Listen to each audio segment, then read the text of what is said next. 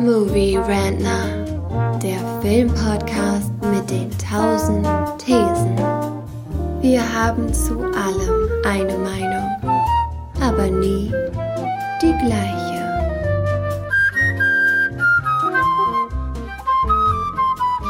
Movie Rantner, der Podcast mit den tausend Thesen. Herzlich willkommen zur ersten Folge dieses kleinen, feinen Filmpodcastes hier, den wir ins Leben gerufen haben, weil wir gesagt haben, wir möchten gerne mal hier unter uns über Filme schnacken und freuen uns, wenn da Leute zuhören und Leute mit uns vielleicht auch ins Gespräch kommen wollen und mit uns kontroverse Thesen über Filme diskutieren wollen. Das Ganze soll so funktionieren, dass wir in jeder Podcast-Folge eine These diskutieren wollen, die natürlich für inhaltlichen Zündstoff sorgen wird. Das ist zumindest der Plan.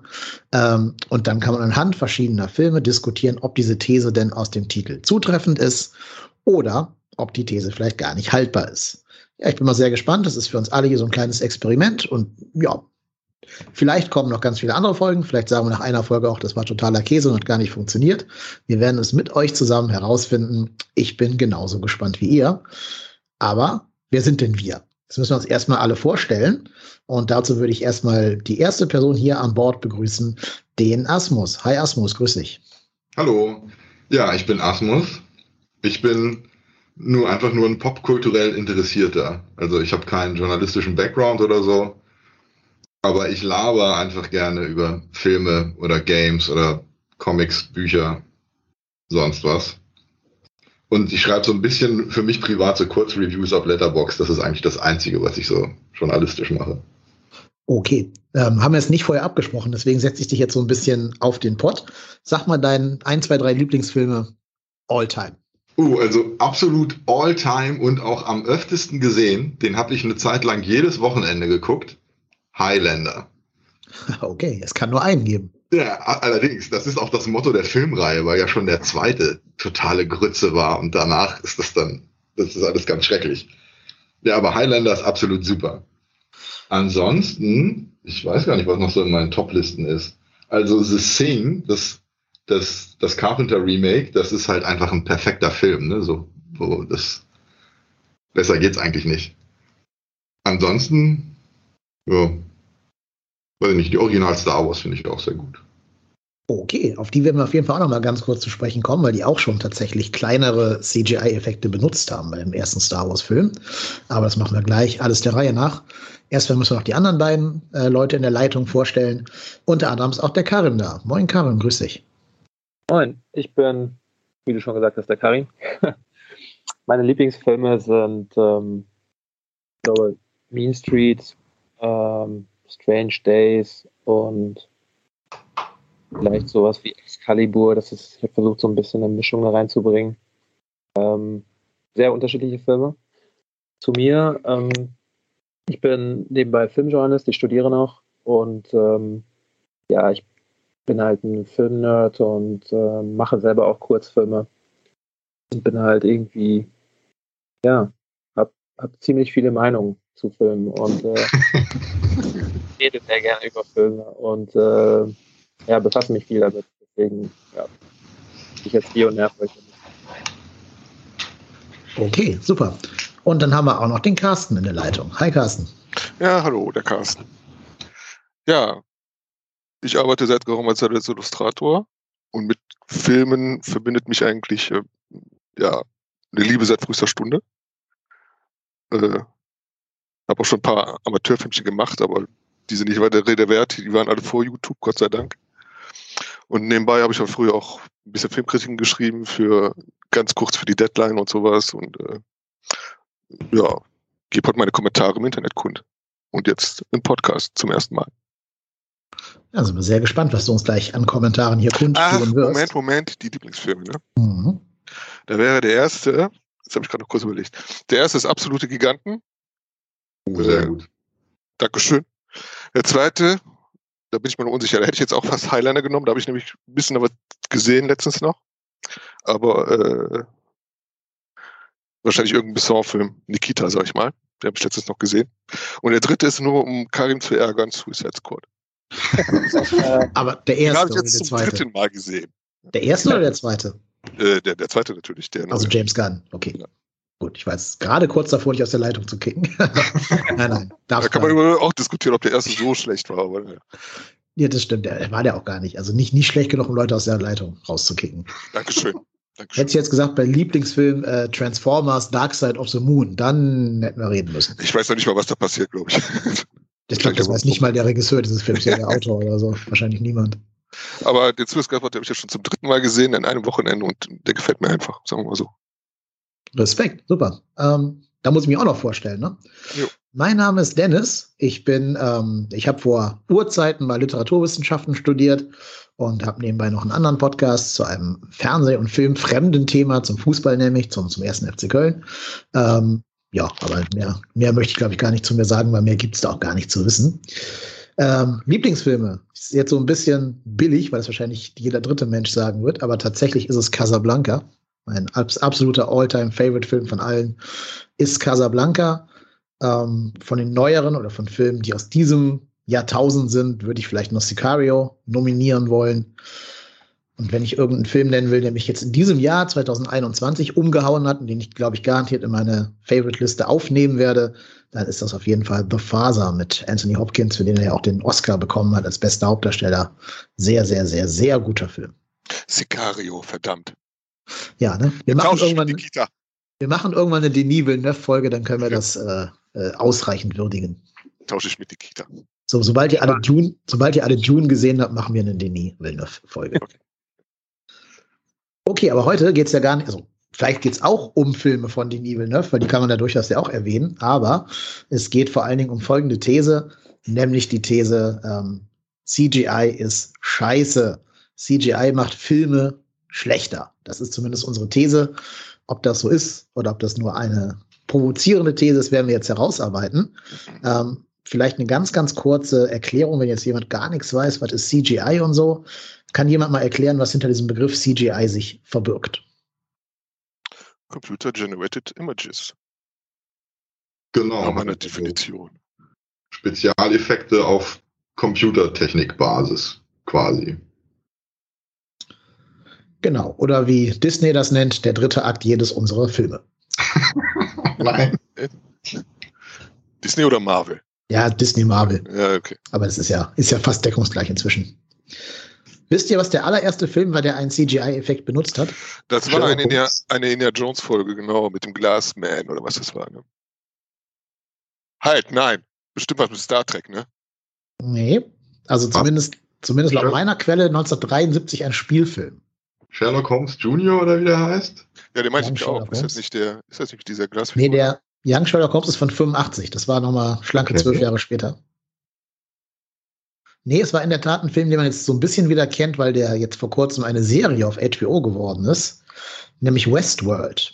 Der Film mit diesen Androiden, die aus dem Vergnügungspark äh, eine eigene Intelligenz entwickeln und dann da eben rebellieren. Und da gibt's eine Szene, die so ein bisschen, glaube ich, auch später James Cameron inspiriert hat. Nämlich, wo man aus dem Point of View des bösen Androiden, der von Jules Brünner gespielt wird, sieht. Hm. Und dann sieht man so. die Welt quasi aus seinen Augen. Und das ist aus dem Computer, was man dann sieht. Das sind so, man sieht quasi so ein Raster und durch das Raster durch so verpixelte Wärmesuchbilder, kann man sagen.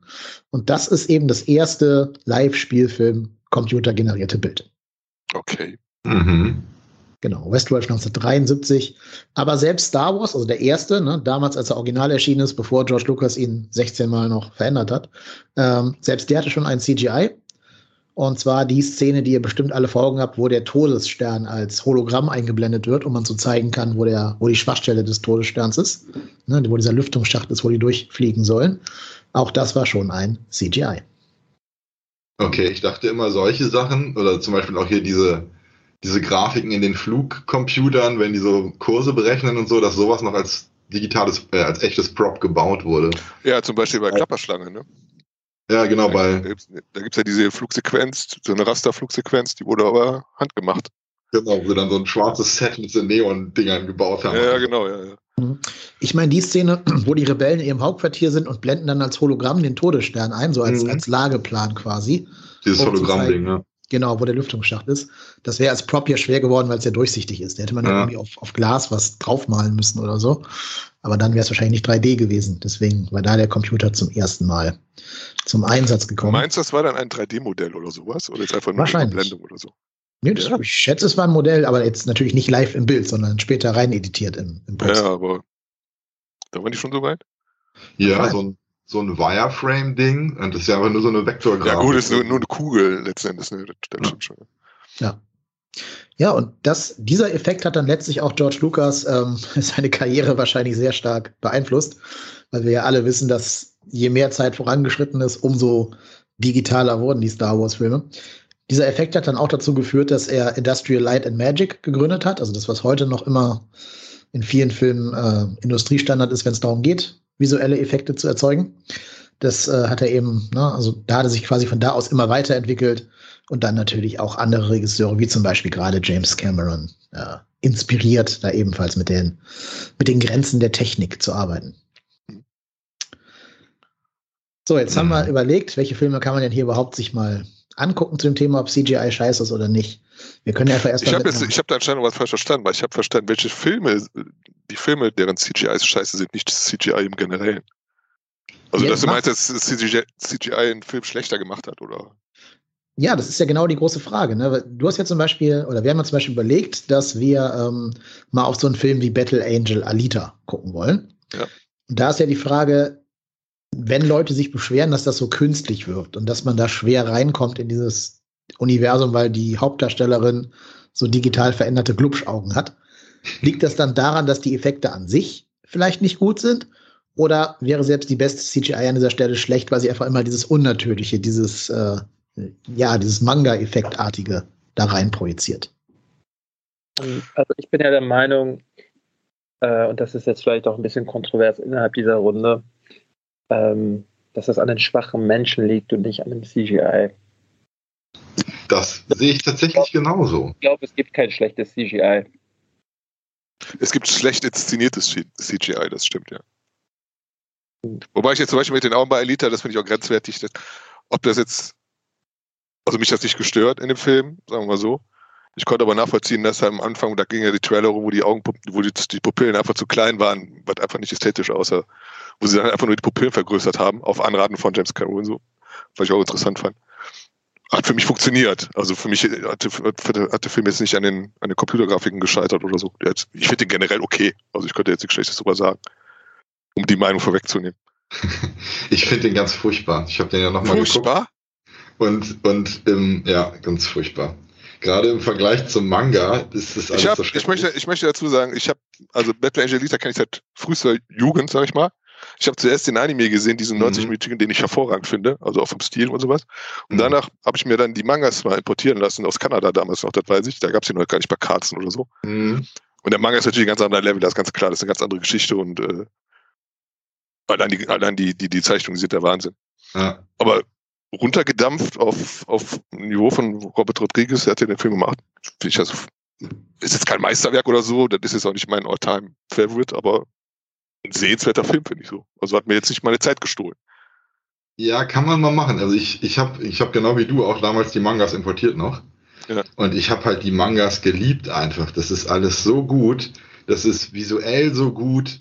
Das ist, wie krass diese Action inszeniert ist teilweise. Unfassbar.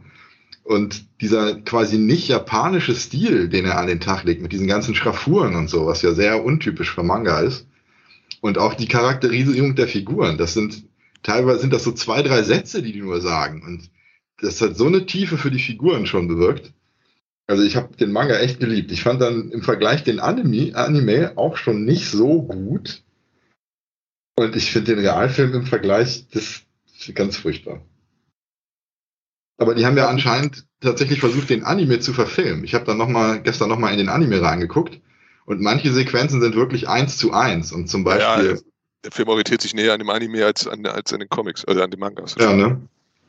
Und, und auch, nicht von nach ja, dass, dass äh, Ido auch eine Frau hat und so, eine Ex-Frau. Das ist ja im Anime auch schon so, wusste ich gar nicht mehr. Und im Manga gibt es das ja gar nicht. Aber äh, naja, aber ich sehe das äh, wie, äh, wie Karim, dass eigentlich das nicht an an CGI an sich liegt, sondern am, am schlechten Design einfach. Also Alitas, ich hätte jetzt die Augen nicht gebraucht bei Alita, aber ich finde es okay. Aber ich finde grundsätzlich das Design der, der, der Cyborg-Teile zum Beispiel einfach nicht gut. Und ich finde es nicht nachvollziehbar, wieso manche Sachen so schlecht aussehen. Du musst einmal in den Manga gucken, du hast das perfekte Design. Und dann denken sie sich so einen neuen Scheiß aus und es sieht aus wie Transformers-Geschwurbel. Würde ich jetzt nicht so hart ins Gericht gehen. ich habe den jetzt auch schon eine Weile nicht mehr gesehen und äh, also das hat mich nicht gestört. Also ich fand den Film ziemlich angenehm. Ich habe das Gefühl gehabt, ähm, dass der, also ich dachte erst, das wird totaler Trash sein. Und dann habe ich mich aber dazu doch noch bewogen, das reinzuziehen, weil es halt Robert Rodriguez ist und ich mag den Mann. Und der kann kompetente Filme machen. Und ich habe das Gefühl gehabt, das war eigentlich ein ziemlich äh, unterhaltsames Ding. Ich habe aber auch die Mangas und die Animes nicht. Ähm, das ist ein großer Vorteil. Ich habe, glaube ich, ja, nicht. reingeblättert früher. Und da war das halt, ich kenne den Stil vom, vom Manga, aber ich habe die Dinger nicht so richtig gelesen. Deswegen bin ich mir jetzt nicht sicher, wie das storytechnisch umgesetzt worden ist. Aber so als Film für sich fand ich den ganz cool. Ich glaube also, auch. Vielleicht, vielleicht ist das das Problem, dass du den dann im Manga misst, anstatt den Film an sich einfach so zu werten. Genau, das ist das Ding. Ich kann halt den Manga nicht vergessen. Ich habe gestern äh, oder vorgestern habe ich den halt nochmal geguckt und ich habe eigentlich alle paar Sekunden hätte ich in so einen absoluten Hassrand ausbrechen können, weil irgendwas so sau viel schlechter als im Manga gemacht wurde und das, ich verstehe es einfach nicht. Aber, ja, aber ich muss mal, wenn man den Manga würdig umsetzen wollte, wäre auch ein Epos gewesen und kein, ich weiß nicht, wie lange dauert, zwei Stunden oder so was, da kannst du, da kannst du eine Serie von machen, wenn ihr den Manga Na klar, nee, die hätten einfach nur den, den ersten Band einfach nur machen müssen. Ich verstehe zum Beispiel auch nicht, warum sie unbedingt Motorball noch mit reindrücken mussten das die Motorball-Episode hätte einen kompletten Film abgegeben, nicht nur so fünf Minuten mal. Aber ich, ich fand es gut, dass zumindest mal angerissen wurde. Ich, ich finde, sie hätten es rauslassen können und sich dann dafür auf, auf die Story von, von Hugo und Alita konzentrieren sollen. Aber ich finde ja. aber interessant, dass es jetzt schon kontrovers wird. und dann auch mit dir. Sehr gut. Ja. Also wie gesagt, das ist jetzt nicht mein Lieblingsfilm, aber den, den konnte man so weggucken und ich habe mich jetzt nicht schlecht dabei gefühlt, weil ich Alita irgendwie anders in Erinnerung hatte oder sowas. Das war für mich vollkommen okay. Mhm. Nee, ich glaube auch, wie gesagt, wenn man den Manga nicht so kennt oder so, dann ist das bestimmt ganz gut. Der hat halt trotzdem ein paar Schwächen, aber das ist ja normal. Aber ich komme halt einfach nicht darüber hinweg, den zu vergleichen. Und im Vergleich stinkt das einfach alles so tierisch ab. Ich, ich, ja. Hat der Dennis denn auch eine Meinung? Ja, das ist jetzt die dritte Meinung, die wir hier heute hören werden. Ich kenne auch die Vorlagen nicht. Ne? Also ich kann nur den Film für sich alleine stehend äh, bewerten. Und ich finde den Film vollkommen egal. ich finde den ja, weder so gut noch schlecht. Ja. Es, es, könnte auch Jupiter Ascending draufstehen oder äh, Ready Player One oder so. Das ist für mich alles so das Gleiche. Mir ist da keine Figur irgendwie hängen geblieben. Also jetzt weder Christoph Walz noch, noch die Alita sind für mich jetzt irgendwie in irgendeiner Tiefe dargestellt worden, dass mir da irgendwer von denen was bedeutet hätte oder mir irgendwie nahe gekommen wäre. Ich könnte auch, glaube ich, nicht mehr die Handlung zusammenfassen, obwohl ich den Film vor drei Tagen gesehen habe, erst zum ersten Mal. Also es ist so ein Film, so der geht rein, der geht raus, der tut nicht weh, aber der blieb mir jetzt auch nicht hängen. Also ich würde ihn im Gesamtwerk von, von Robert Rodriguez eher sehr weit unten ansiedeln. Ähm, muss aber auch zugeben, so richtig ist es einfach nicht mein, mein Genre. Ich bin nicht so der Fan von diesen, ja, von diesen Sci-Fi, Enhanced Human Geschichten. Ähm, da ist mir so ein, so ein From Dust Till Dawn einfach lieber und mir auch näher vom Genre her. Aber um mal, um mal ganz kurz auf die CGI zurückzukommen. Ich finde ja in dem Film passt das, macht das ja auch Sinn von der Story her, dass sie so ein bisschen künstlich aussieht durch diese dicken Augen. Sie ist ja auch kein, kein Mensch-Mensch. Sie ist ja irgendwie ein ja, ein androider Mensch oder sowas. Ein Cyborg, nur noch ihr Gehirn ist. Cyborg, menschlich. genau. Da macht es ja Sinn, dass man dem, der Optik so eine gewisse Künstlichkeit oder auch Fakeness äh, verleiht. Vielleicht war es sogar auch ein bisschen Absicht, dass es eben nicht komplett 100% überzeugendes CGI ist, sondern einfach ein, ein Storytelling-Element in dem Moment. Das natürlich. kann gut sein, aber ich, natürlich was gedacht. Ja. Ich fand es halt irritierend, sie ist halt die einzige, die mit sowas rumläuft. Also das fand ich zum Beispiel auch bei den Straßenszenen immer so schrecklich. Da läuft original ein Typ mit einem Kurzarm Karohemd und einer Cargo-Short rum. Der könnte heute hier so rumrennen. Und im Manga ist das alles Blade Runner Straßenszene hoch 10. Und im Film sehe ich das null. Das, ja. Naja. Ja, ich glaube, also man, man, wie, wie, wie Dan schon sagte, man sollte den Film jetzt nicht überbewerten. Das ist jetzt kein, auch der Comic, der ist jetzt nicht so, der hat nicht so einen Anspruch wie so ein großes The Shell oder sowas mit seinem Cyberpunk-Setting. der will davon unterhalten und hat so eine Teenie-Story erzählen, was er auch okay macht. Also meiner Meinung nach. Absolut. Meine- Also man, man merkt beim Manga auch voll, dass Kishiro keine Ahnung von der Story hatte. Der hat das von Kapitel zu Kapitel gemacht. Das merkt Ja. man total. Aber das reicht halt trotzdem. Und was, was es eben dann von der Story vielleicht manchmal nicht so hat, das reißt es durch die Optik voll. Und selbst das schafft der Film dann nicht, was ich halt auch so tragisch finde. Aber findest du dann auch die CGIs schlecht? Nicht grundsätzlich schlecht. Also ich finde es halt, handwerktechnisch gesehen? na, ich find's halt teilweise schlecht designt. Also ich finde, das kann man alles so machen. Das ist genau wie bei Cats. Also ich habe bei Cats wirklich erwartet, dass das Fell scheiße aussehen wird und was Was? nicht alles. Und das sieht ja eigentlich alles okay aus. Es ist nur schlecht designt. Also wie die Katzen aussehen, jeder zweitklassige Furry-Artist kriegt eine bessere anthropomorphe Katze hin. Das, Da würde ich aber, da würde ich gerne mal, da würde ich gerne mal so einen kleinen Überbau machen, von wegen, so, so einen kleinen Überbau über CGIs im Allgemeinen. Ich muss zugeben, ich habe, glaube ich, die letzten zehn Jahre keine wirklich schlechten CGIs mehr gesehen. Das ist alles mittlerweile so auf einem Niveau, würde ich sagen, wo alles relativ überzeugend wird, auch bei kleineren Budgets und so. Und äh, also so richtiger ist, Ausreißer ist mir nicht aufgefallen bisher. ist da nicht Cat sogar schon das große Gegenbeispiel? Ich, Also den nicht, ich kenne nur den Trailer von Cats.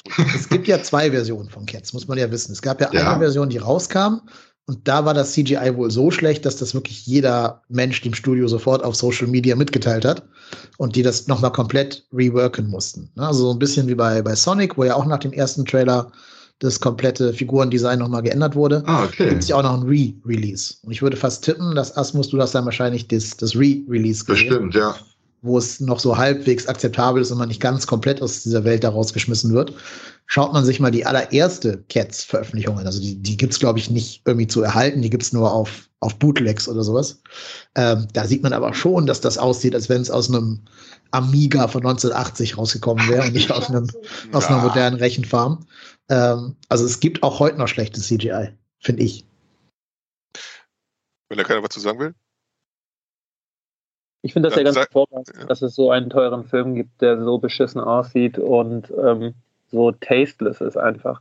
Dass da einfach so diese Idee durchgegangen ist durch sämtliche Stationen. Niemand hat es gestoppt. Es wurde released. Es war ein ganz, ganz großes Kino. Ich, hab, ich finde, das ist sowas viel zu selten. Und äh, wirklich gefeiert einfach, dass, dass sowas überhaupt noch möglich ist. Dass sowas rauskommen kann. Und alle haben LSD genommen. Und zwar absolut okay, den so zu releasen. Das ist einfach exzellent, wirklich. Ich kann, ich kann ja jetzt nur vom, vom Trailer aus, als ich den Trailer damals das erste Mal gesehen habe, da war mein Entsetzen jetzt nicht so wahnsinnig groß. Ich fand es erstaunlich, dass man einen Film drüber macht. Und der, der sah auch strange aus. Das wäre ja schon ein Reiz gewesen, immer zu gucken. Aber es war jetzt nicht so ein Film, wo ich sagen würde, womit die Augen ausgefallen werden oder sowas. Also, vielleicht habe ich den zweiten Trailer gesehen, ich weiß es nicht.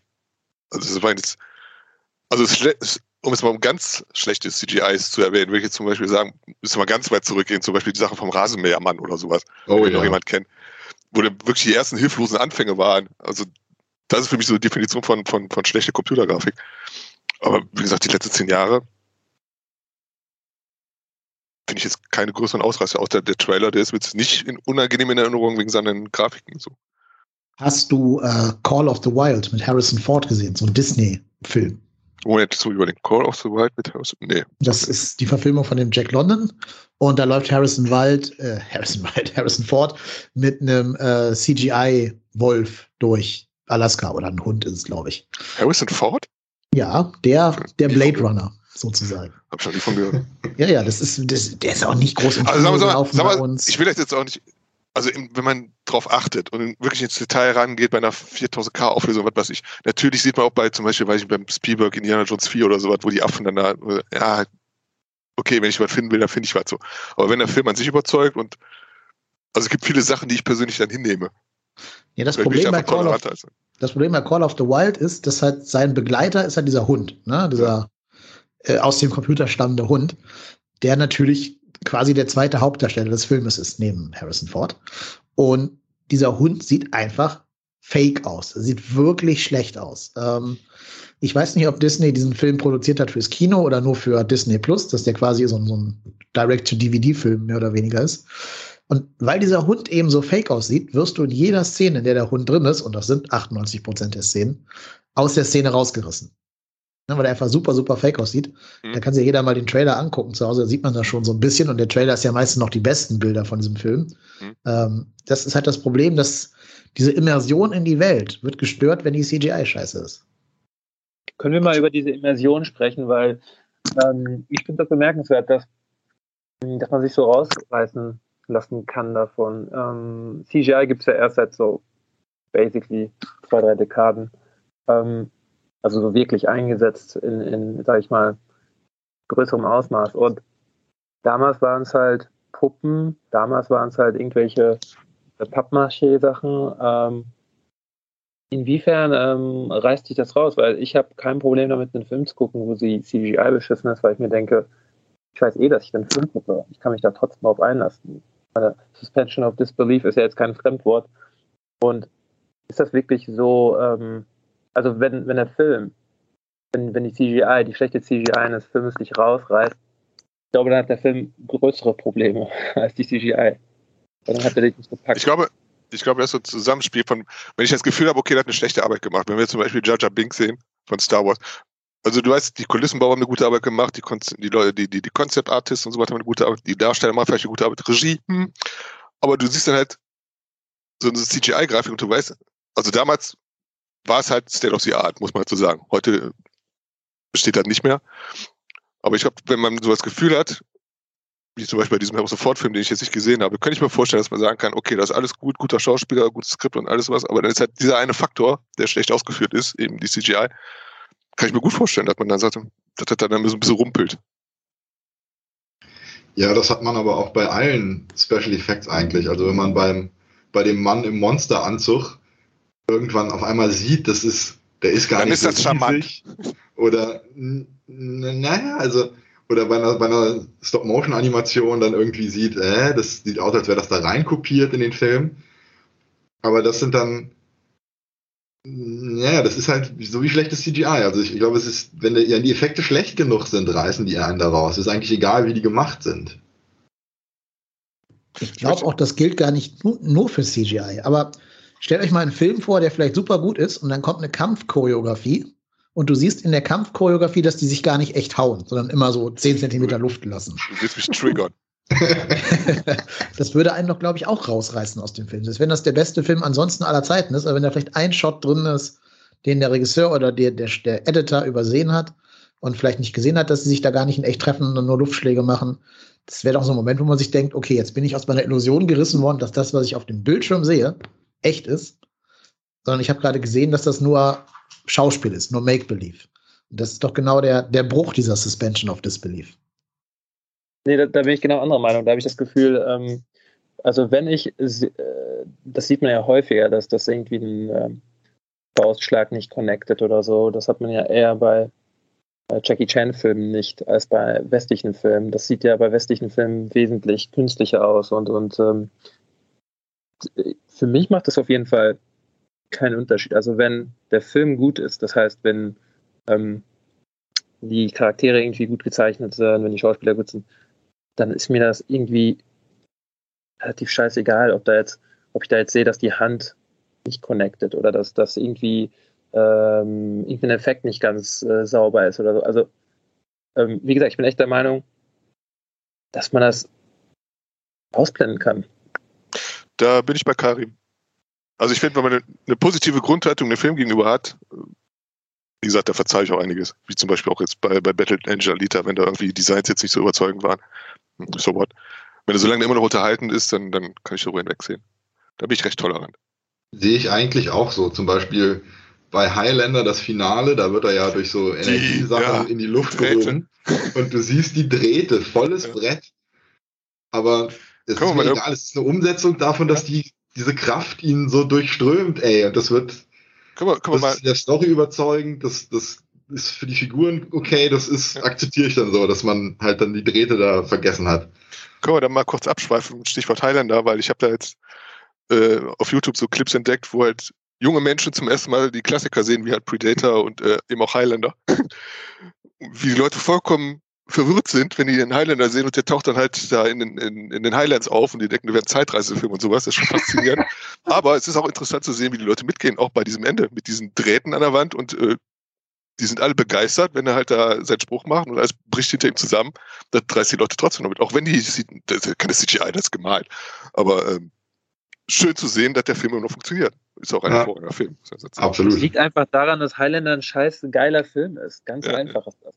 Das, das stimmt. Rolle, aber der hat halt auch. Rätsel sind oder Puppen oder es juckt keinen. Der Film ist einfach. Aber es ist halt geil. halt ich fand es interessant zu sehen, weil der, damit wächst man auf. Das ist äh, Filmwissen, was man mit dem Babymilch quasi aufgesogen hat. Und dann sind da wirklich junge Leute und das ist so ein bisschen rührend auch, wenn die dann wirklich sitzen und man glaubt, es wäre ein Zeitreisefilm und verwirrt sind, wenn der, der sitzt jetzt gerade beim Catchen, warum ist er jetzt da irgendwo in den Bergen und sich da immer zusammenreimen so. Und ach so, man muss den Kopf abschlagen. also, Fand ich interessant. Auch Terminator 2. Terminator 2, wenn man den vorher noch nie gesehen hat, so ist natürlich auch ein Ereignis. Das freut mich dann immer so ein bisschen für die, finde ich. Ich würde Terminator 2 auch gerne nochmal zum ersten Mal sehen. Ja. Da würde ich ja gerne mal einhaken. Ähm, wenn jetzt heute ein Jugendlicher zum ersten Mal Terminator 2 sieht, ist der Film für den dann überhaupt noch impressive? Oder denkt er sich, ja, habe ich schon 10.000 Mal gesehen? Und der versteht dann gar nicht, dass man den halt in seinem Zeitkontext sehen muss, was James Cameron da überhaupt erreicht hat. Ich glaube, ich habe mit meinem Patenkind darüber gesprochen, oder ihrer Schwester, die hat Terminator zweimal gesehen. Die fand ihn jetzt nicht so begeisternd wie ich damals, natürlich. Weil die, die wächst auch mit ganz anderen Filmen auf und äh, sind äh, Effekte natürlich allgegenwärtig. Wo ich dann auch bei Terminator 2 gerne mal die Frage herausstellen würde, sind die Effekte noch gut?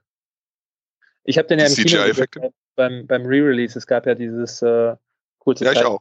Die 3D-Version. Ja. Und das äh, Publikum bestand auch aus Leuten, die ihn noch nicht gesehen haben und die waren ziemlich begeistert. Also ich glaube, das liegt aber auch ähm, nicht nur an den immer noch coolen Effekten, finde ich persönlich. Es liegt einfach daran, dass der Film halt einfach mitreißt, dass sozusagen die Beats einfach immer noch perfekt funktionieren und dass sozusagen die Handlung, die Charaktere und so sehr gut gezeichnet sind. Das ist ja auch das, was ich eben meinte. Äh, wenn all dieser Kram passt, dann ähm, hittet halt auch die Action. Und äh, in Terminator, glaube ich, auch im ersten, ist die Action ja noch sehr viel handgemacht und sehr ähm, raw und brutal und krass. Das wird ja heute so gar nicht mehr gemacht. Und wenn die CGI einsetzt, wie bei dem ähm, flüssigen Metall, dann sind das ja meistens eher so kürzere Szenen. Und selbst die funktionieren, weil die auch immer mal wieder mit plastischen Sachen ähm, gewechselt werden. Wenn man sich zum Beispiel die Fahrschulszene anguckt, wo das Gesicht aufgeschossen wird, das sieht immer noch genial aus und das ist immer noch ein cooler Effekt. Ähm, den man Welche Szene meinst du? Wenn die Fahrstuhltür aufgeht und die Pumpgun. Ja, das ist aber, das ist, äh, das ist gar kein Computereffekt, ne? Ja, genau, das ist ja, so, ja, ja, achso, das meinst du, okay, so meinst du das. Es ja, wird immer wieder hin und her gewechselt. Das ist Practical, ja, ja, genau. Und Practical. Und das ist halt sehr clever alles gemacht, deswegen funktioniert das halt alles noch so gut. Da brauchen wir auch gar nicht drüber diskutieren. Also Terminator 2 ist der beste Actionfilm überhaupt, einer der besten. Aber ich habe letztes Mal reingeguckt so, und auch die Szene, halt die Szene, wo halt man den T1000 zum ersten Mal da in, in ganzer Pracht sieht, wo der dann aus dem, LK, aus dem brennenden LK wieder von schreitet. Und man sagt, hm, Silver Surfer, vielleicht ein Tick mehr Polygone oder so, könnte schon sein. Und ja, es ist halt. Es, ist auch, es liegt auch in der Natur. Ja, jetzt nicht. Also allein das, äh, die, die Konzeption ist genial. Da hat man hat Liquid macht und so weiter. Das hat die, die, äh, hat die Leute auch voll fasziniert, die ich da jetzt gesehen habe, die jetzt zum ersten Mal den Film gesehen haben. Das ist, ähm, man sieht, dass es eine brillante Idee ist, den halt flüssig anzulegen und so als, als, als Porsche gegen Trecker sozusagen. Und ähm, aber trotzdem merkt man schon, wenn man wirklich haargenau darauf achtet, wie halt Robert Patrick da rauskommt und man sich die Details anguckt vom, vom Gesicht und so, also ich glaube, heute wird es ein bisschen anders aussehen.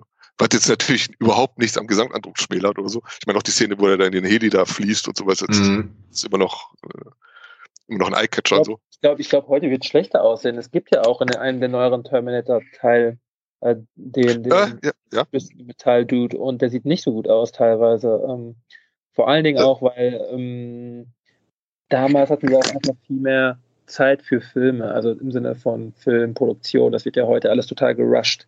Deswegen haben die CGI-Artists, selbst wenn die top sind, immer so kurze Zeitfenster, dass sie das nicht ähm, vollständig polieren können bis zum geht nicht mehr. Und damals hat man das halt wirklich ähm, darauf angelegt, dass es so, ne, so lange braucht, wie es halt braucht. Ich finde aber trotzdem, es gibt einen Unterschied von der Qualität der CGIs von Terminator 2 zum, vom, vom T1000 zum gar nicht mal so viel später, ich glaube vielleicht ein Jahr später erschienenen Jurassic Park, wo man wirklich dann da saß und sowas. Und das waren jetzt auch keine fantastischen Elemente, jetzt in dem Sinne, wie zum Beispiel ein Mann, der zu Glibber wird, sondern du hast dann Dinosaurier gesehen, die vollkommen überzeugend waren, die du jetzt auch vergleichen könntest mit Reptilien oder sowas, wie die heute aussehen. Und das war für mich, wo ich, das war dann für mich so der Moment, wo ich sagen würde, okay, das ist jetzt ein neues Zeitalter. Bei, bei, bei Terminator 2, ja, okay, waren interessantes Experiment. Aber erst bei Jurassic Park war ich überzeugt, okay, das ist die neue Ära für äh, Effekte im Allgemeinen. Mhm. Mhm.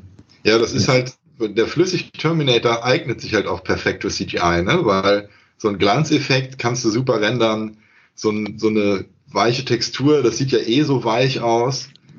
Und so ein Dino, der muss halt diese Hautstruktur dargestellt werden. Das ist halt nochmal eine andere Liga, das CGI. Und das also funktioniert hab, heute immer noch. Ja, ich habe ich hab gerade vorhin nochmal extra zur Vorbereitung mir die CGI-Szenen von, von Jurassic Park angeguckt. Und zum Beispiel ähm, die Szene, wo der T-Rex auf das Auto drauf trampelt. Ich sehe da nicht, ob das Auto auch CGI ist oder nicht. Ich kann das nicht mehr erkennen. Mhm. Und auch der, der T-Rex haut dann ja mit dem Kopf gegen das Auto gegen und teilweise ist das halt dieser große Animatronik und teilweise ist es CGI, wenn man halt noch ein Stückchen vom Körper sieht. Und ich sehe die Unterschiede einfach nicht. Das ist so unfassbar gut gemacht. Habt ihr mal, äh, ja? Ich würde sagen, das ist auch sehr gut einfach eingebunden in äh, die Welt. Das heißt, du hast da sehr genial die Abstimmung mit dem regnerischen Wetter, mit dem, mit dem dunklen Licht. Die Lichteffekte sind perfekt darauf abgestimmt. Ja. Das ist sehr, sehr interessant. Das ist das erste Mal, wo der T-Rex auftaucht in diesem ganzen, äh, in dieser ganzen Textur quasi der Welt. Und äh, das, was ich sogar noch beeindruckender finde, ist, dass bei dem Jurassic Park Film selbst diese gestörte Szene bei Tageslicht wunderbar funktioniert. Über dieses Feld, wo diese tausend mhm. Das ist fast noch krasser, weil wenn wir ähm, diesen T-Rex da sehen in dieser Dunkelheit, dann vertuscht das das so ein bisschen und äh, macht das so quasi ähm, glaubwürdig. Dass das auch die Tagesszenen so gut funktionieren, ist für mich eigentlich auch ein ziemlich krasses ähm, ja, Zeichen dafür, wie gut wir das gemacht haben. Darf ich ja, da mal ganz kurz einhaken an dieser Stelle? Ähm, also bei, bei Jurassic Park sind ja, glaube ich, insgesamt vier Minuten CGI. Der Rest ist halt Animatronic und irgendwelche praktischen Effekte. Hm. Macht das nicht vielleicht auch einen Unterschied, wenn da wirklich halt so ein Modell, so ein Animatronic-Modell von einem T-Rex steht und die Schauspieler auch was haben, mit dem sie interagieren können und wo sie vielleicht auch durch die Größe des Animatronic-Modells das ein, Gefühl für diese, ja, ne, diese Wucht ne, von dem äh, T-Rex bekommen und nicht nur mit einem Tennisball auf einem Stab interagieren. Ja, Natürlich. Ich habe ja, ähm, ich kann auch sehr empfehlen, auf Netflix, das waren unsere Kinojahre, da gab es jetzt auch so eine Folge mit Jurassic Park, wo sie darüber erzählt haben, wie ja die, die CGIs zustande gekommen sind und wie sie auch halt den T-Rex gebaut haben, wo halt auch Mitarbeiter gesagt haben, die hatten Ehrfurcht vor dem Ding, weil du durftest nicht da drunter stehen, es musste jedes Mal ein Alarm gegeben werden, wenn der zum Einsatz kam, weil er sieht, durch den Regen hat er sich so vollgesogen, durch das Latex und äh, er meinte auch, wenn man halt den Kopf geschweckt hat, dann war es, wenn ein Bus vorbeifahren würde, so. Und da hast du natürlich ein ganz anderes äh, Empfinden gegenüber, als wenn du das mit so einem Tennisball agieren würdest. Da muss halt ein guter Schauspieler sein, wenn du dann mit Tennisbällen agierst. Ich kann mir auch vorstellen, dass es halt eine, eine, neue Generation von Schauspielern geben wird, die das ein bisschen natürlicher machen wird, weil sie halt nichts anderes kennen, ne, weil die damit aufwachsen. Während sich vielleicht Leute wie zum Beispiel Alan Grant oder so äh, oder generell die ältere Generation von Schauspielern schwer tun werden, plötzlich alles, was sie gelernt haben, umzustellen. Ich überlege gerade, wer das war. Das war, ich glaube, es war Sir Ian McKellen, ich weiß es nicht genau, der am Set von irgend so sehr, sehr CGI-heftigen Film war und gar nicht verstanden das hat. Was, Hobbit. Das war der Hobbit und der Wahrscheinlich, ne? Genau. genau. Wo er gar nicht verstanden hat, was er da tut, weil er in so einem Raum vor sich alleine hinspielt und alles andere im Computer danach eingefügt wurde. Ganz ähm, alte Schule, ne? Ja, ja, genau. Ganz alte Schule. Der war schon, der war schon in meiner Schule in einem, in einem äh, Hamlet-Buch, in so einem Schulbuch über Hamlet, mit Foto drin, als er Hamlet auf der Bühne gespielt hat. jetzt muss ich mal, jetzt muss ich, ja. ganz peinlich. Der hat bei Herr der Ringe mitgespielt? Der war Gandalf, ja, ja. Ach, der, ach, der habe ich den ganz falschen Namen. Nee, nee, alles klar, ja, ja. Alles klar. Ja. Gandalf und Magneto. Viel epischer wird das nicht mehr. Ich habe jetzt gerade verwechselt den Namen mit äh, Obi-Wan. Mit Obi-Wan. Wie hieß der nochmal? Anakin ist ja, ja, genau. Der, der hat ja, nee, bei Herr der Regelzeiten schon gar nicht mehr gelebt. Ich weiß, ich weiß. Deswegen habe ich das gehört. Ja. Aber auch das ist ja kein Grund mehr. Man kann ja heute auch die Geister von Toten äh, auf den Bildschirm zaubern. Siehe zum Beispiel Rogue One, wo plötzlich Peter Cushing und die junge Carrie Fisher wieder mitspielen. Ist das eigentlich, ja, weiß ich nicht. Ist das nicht auch irgendwie ein ethisches, eine ethische Frage, die man da stellen muss, ob man einen toten Schauspieler wirklich wieder in so einen Film rein schneiden darf, gegen, also ohne sein Einverständnis zu haben, weil er ja nicht mehr lebt? Oder wie, wie seht ihr das? Ich sehe da ethisch kein Problem. Also, weil das ist ja nicht der Schauspieler, das ist die Figur und die Copyright für die Figur liegt halt bei Disney jetzt und die können machen, was sie wollen. Das überzeugt mich. Ich bin anderer Meinung, aber ich habe das Gefühl, wenn Sie ähm, mit der Familie des Verstorbenen Kontakt haben oder irgendwie quasi die Einverständnis ähm, einholen, dann ist das für mich okay. Ähm, wenn Sie da niemanden kontaktieren und einfach loslegen, fände ich das schon ein bisschen fragwürdig. Aber gut, ja, ich sag mal, also solange es halt bei der Rolle ist, ne, wenn sie jetzt äh, irgendeinen so quatschigen Werbespot mit jemandem machen oder so, ja, würde ich natürlich auch fragwürdig finden, wenn die jetzt irgendwie Elvis verwusten oder für irgendwelchen Quatsch oder so. Ne? Aber wenn das halt die Rolle ist und äh, die Rolle hat er damals ausgefüllt und die ist jetzt nicht, wird jetzt nicht konfus weitergespinnt oder so, sehe ich da jetzt auch nicht so das Problem. Aber ich weiß zum Beispiel bei, bei Back to the Future Teil 2, da haben sie ja Szenen aus dem ersten Teil genommen von Crispin Glover und die so in diesen Film reingeschnitten, weil der selber nicht für seine Rolle als, als George McFly wiederkommen wollte. Der hat da ja ein großes Problem mit gehabt. Also der hat noch gelebt, der war nicht tot. Der wollte einfach nur nicht wiederkommen, weil er, glaube ich, zu hohe Gehaltsforderungen hatte oder sonst irgendwas. Mhm. Ähm, und dann haben sie ihn da reingeschnitten. So mit, ne? Also die haben einen anderen Schauspieler genommen, von hinten immer gezeigt. Und wenn man die mal von vorne sah, dann war es halt ein Archiv-Footage aus dem ersten Teil. Und der selber fand das mega scheiße. Der hat da bis heute äh, Protest dran an diesem Film, weil er da eben reingeschnitten wurde. Der war aber auch ein bisschen freakig, habe ich, glaube ich, in Erinnerung. Da, gab es ja auch mal bei diesem, das waren unsere Kinojahre, so ein Bericht über Back to the Future. Und der war auch schon ein bisschen schräg an sich, ne? Wenn ich mich recht entsinne. Ja, deswegen ja, ja. ist er auch nicht ja. mehr wieder eingeladen worden im zweiten Teil. ja, ja. Also der hat sich, glaube ich, so ein bisschen für den Star dieses Films gehalten, was ja, natürlich eher nicht er war, sondern Michael J. Fox, ist schon klar. Aber gut, er hatte ja in Teil 1 noch eine große Rolle, in Teil 2 wurde die dann sehr reduziert auf was ganz Kleines. Aber ähm, hat, glaube ich, den Ruf in Hollywood so ein bisschen schwierig zu sein. Oder hatte. Ich, hatte. Ich, ich, schon, sie hätten ähm, sein Einverständnis auf jeden Fall holen müssen. Ich kann ihn auch verstehen, wenn er damit ein Problem hat und äh, wahrscheinlich geklagt hat oder keine Ahnung, was er da alles gemacht hat gegen. Ähm, die unterschreiben aber auch Verträge, ne? Und wer weiß, was da alles drinsteht. Und äh, ich kann mir schon vorstellen, dass die so weit schauen sind, dass sie sagen, wir verfügen über das Material, was wir mit ihnen gedreht haben, können wir verfügen, wie wir wollen. Und wenn du dann keinen guten Anwalt hast, dann. Ich glaube, ähm, wenn die irgendwie Verträge machen, ich glaube, das ist nicht wie heute, dass sie irgendwie sagen, ja gut, du unterschreibst jetzt hier und dann bist du für die nächsten sechs Filme hier tätig und ähm, so ähnlich wie das jetzt Disney mit den Marvel-Schauspielern gemacht hat. Und äh, dann gibt es so zehn Jahresverträge oder so. Ich glaube, damals gab es das noch nicht. Und deswegen bin ich mir gar nicht so sicher, wie die das. Ähm, Aber es, ich meine, Film ist immer teuer, es ging schon immer um Riesensummen und ich kann mir nicht vorstellen, dass die so einen halbherzigen Vertrag da abfertigen, wo nicht zum Beispiel drin steht, wir dürfen alles verwenden, was wir mit ihnen aufnehmen. Das wäre zum Beispiel wahrscheinlich eine meiner ersten Klauseln. ob, jetzt, ob, die den jetzt für weitere Filme verpflichten wollen oder sowas, das ist natürlich eine andere Frage. Aber wenn die sagen, für diesen einen Film haben wir jetzt alle Recht an ihrem Bild, kann ich mir gut vorstellen, dass da doch ich glaube, da war das wahrscheinlich eher so, dass, äh, weil er nicht zurückgekommen ist, sie halt irgendwie gucken mussten, wie sie ihn zusammenschneiden können für die Rolle. Ich glaube nicht, dass das einfach so ein planmäßiges, vertragliches Ding war, sondern eher so, oh Scheiße, ich bin ja. da und jetzt müssen wir gucken, was wir machen können. Ich bin jetzt aber auch mhm. kein Back to the Future Experte. Ist halt dann die Szene zum Beispiel, wo er dann halt ähm, so, so kopfüber von einem Türrahmen hängt oder so, wenn ich mich recht entsinne, und man das Gesicht nicht sieht? Ja, genau. Das, das ist okay, genau ja, die Szene. Ja, ja, ist klar. Ja, ich meine, zum Beispiel für Star Wars Episode 9 da ist ja zwischen den Dreharbeiten von 8 und 9 Carrie Fisher leider verstorben.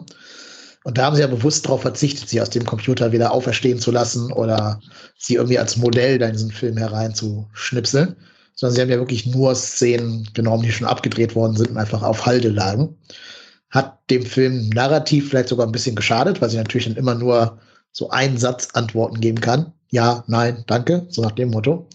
Ähm, aber war halt eine eine Entscheidung aus Respekt vor der Familie und vor den Hinterbliebenen von Carrie Fisher ähm, und auch vor ihr selber, ne, vor ihrem Lebenswerk, dass man sie eben nicht als Computerpuppe wieder auferstehen hat lassen, die alles tut, was das Studio macht und quasi nach den, nach den Fäden tanzen muss, die irgendein Puppenspieler zieht. Hat sie sich denn dann trotzdem noch bei Rogue One selbst gespielt? Ihre Tochter, äh, Enkel, nee, Tochter, Tochter, wie heißt sie denn noch gleich? Carrie, nee, Lloyd, Billy Lloyd, Billy Lord, so ähnlich, hat sie, glaube ich, als Body-Double gespielt. Und ähm, ich weiß gar nicht, ob die Stimme von ihr war. Also die sagt ja nur Hope, glaube ich, mhm. das eine Wort. aber die Stimme klang jetzt ja auch eher von, wie von einer jungen Dame. Deswegen vermute ich mal, dass sie die aus, aus Episode 4 rausgecroppt haben, die Stimme. Ja, ist immer so, aber zum Beispiel bei The Crow und Brandon Lee, der ist ja da gestorben in den Dreharbeiten, den haben sie dann auch ähm, gedubelt und ich glaube so ja auch ein bisschen CGI gemacht, um da den Film fertigzustellen. Ich meine, das hätte sich natürlich auch gewünscht. Ich glaube nicht, dass jetzt nicht im Sinne von ihm gewesen wäre, den, den Film trotzdem zu beenden. Ist auch ein guter Film gewesen. Mhm. Ich habe da nur ein Problem, ich finde da ein bisschen problematisch, wenn daraus dann so ein, so ein PR-Gag gemacht wird, sag ich mal, halt so ein Spektakel, dass jetzt dieser Film, bei dem Film ist er jetzt gestorben, so, den konnte ich mir damals auch nicht entspannt ansehen, muss ich dazu sagen, so. Weil ich ganz genau wusste, okay, der Film hatte seine Opfer. Das ist dem Filmgenuss nicht zuträglich, für mich jedenfalls. Bei Peter Cushing ist das natürlich was anderes. Ich meine, der war ja schon ein paar Jahre tot jetzt. Ne? Das ist ja dann ja, zum Beispiel Mark Hamill hat sich ja selber gespielt in, Achtung, Spoiler, äh, in äh, Mandalorian. Ne? Da kommt ja auch nochmal später ein jüngerer Luke Skywalker. Das hat Mark Hamill zumindest das, äh, das Motion Capturing geliefert, wo halt dann mit Effekten das Gesicht des jungen Luke Skywalker drauf geschnitten wurde. Aber das ist, also ich finde, als Beispiel jetzt The Irishman. Habt ihr hoffentlich alle gesehen, den Scorsese-Film auf Netflix. Mhm. Da spielen sich ja auch De Niro und die ganzen älteren Herren alle selber und werden dann digital verjüngt. Es funktioniert für mich nicht. Also die Bewegung, die hatten extra so, so einen Haltungscoach, also so einen Posture-Coach nennt man das, der ihnen beibringt, wie sich ein 50-Jähriger hält und wie sich ein 20-jähriger Mensch Körper, von der, von der Körperstatur her hält, von der Körperhaltung aber in dieser einen Szene, wo De Niro den Ladenbesitzer verprügeln soll, da sieht man einfach, dass da ein 80-jähriger Mann gerade versucht, ja. einen jungen Typen zu verprügeln. Das Gut, dass du das ansprichst. Ja. ich habe darauf gewartet, dass es kommt. Achtung. Also, ich habe ähm, bei dieser Szene, ähm, die wird ja irgendwie häufig genommen als Kritik für Irishman, irgendwie, dass da die äh, CGI das nicht irgendwie ähm, ja, verstecken konnte, was auch immer. Das war, also ich sehe das nicht als einen Fehler an. Ich sehe das als einen bewussten It is what it is Ding an. Ich glaube, Scorsese hat nicht aus Zufall einen White Shot genommen und einen One-Take draus gemacht. Der hätte das auch ganz anders inszenieren können.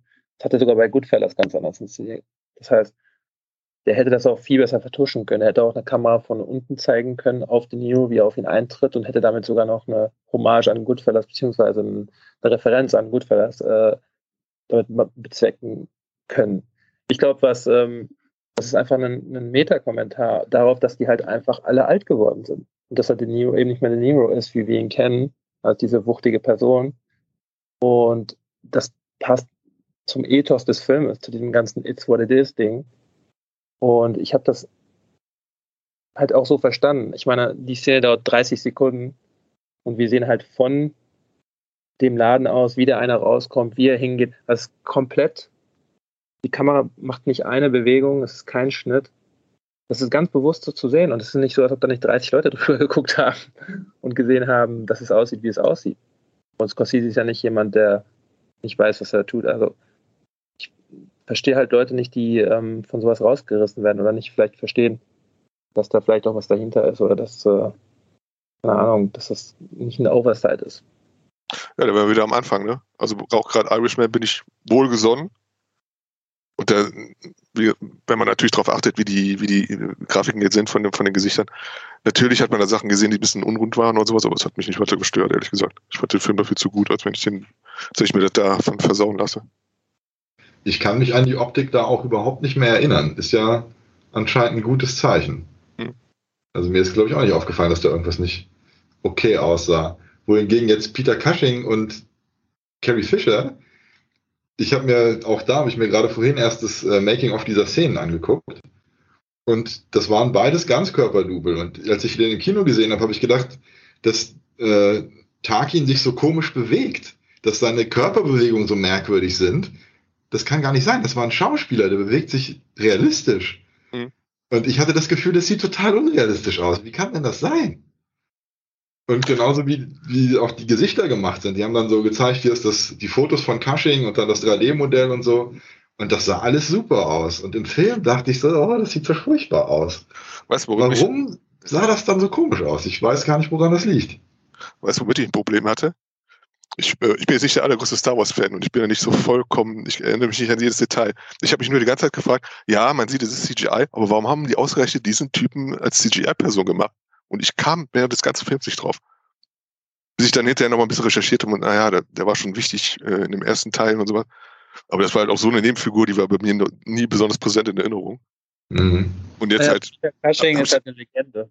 Ich glaub, ja, als. Darsteller bestimmt, ja, ja. Genau. Und, und wenn man so eine Figur wieder reinholt in einen neuen Film, dann ist das natürlich ein Riesending. Ich meine, das ist eine, das ist eine Ikone und Peter Cushing in einem Film von 2000 irgendwas zu sehen, wie er da ähm, den Lord gibt quasi, das ist schon eine coole, glaub ich, ein cooler Moment. wie gesagt, ich bin kein Star Wars-Experte. Hatte der so einen großen Moment in Star Wars immer? Oder Nee. war das so, eine, so ein Charakter? Nee, nee, Nee, nee, überhaupt Ich nicht. spreche von ihm als Schauspieler. Ich Ach so, von- okay. Also äh, der Joke ist, dass Peter Cushing in Star Wars mitspielt. Und, und nicht Also der er- hätte jetzt zum Beispiel den, den wer war der? Ein Mac, nee, Quatsch. Ähm, Alec Obi-Wan. Guinness. Also den fand ich ja noch mal, nur, nur, mal prominenter, oder nicht? ne? Ja, klar, auf jeden Fall. Der hat ja auch die größere Rolle in Star Wars, ne, als jetzt äh, Greg Ja, das waren aber beide, wahrscheinlich beide Briten, ne? Ja, ähm, britische auch, Theater, britische Schaus Theaterschauspieler oder so. auch Leute, die nicht verstanden haben, was sie da eigentlich gerade drehen, Ja, was ja, ganz ja. komisch fanden alles.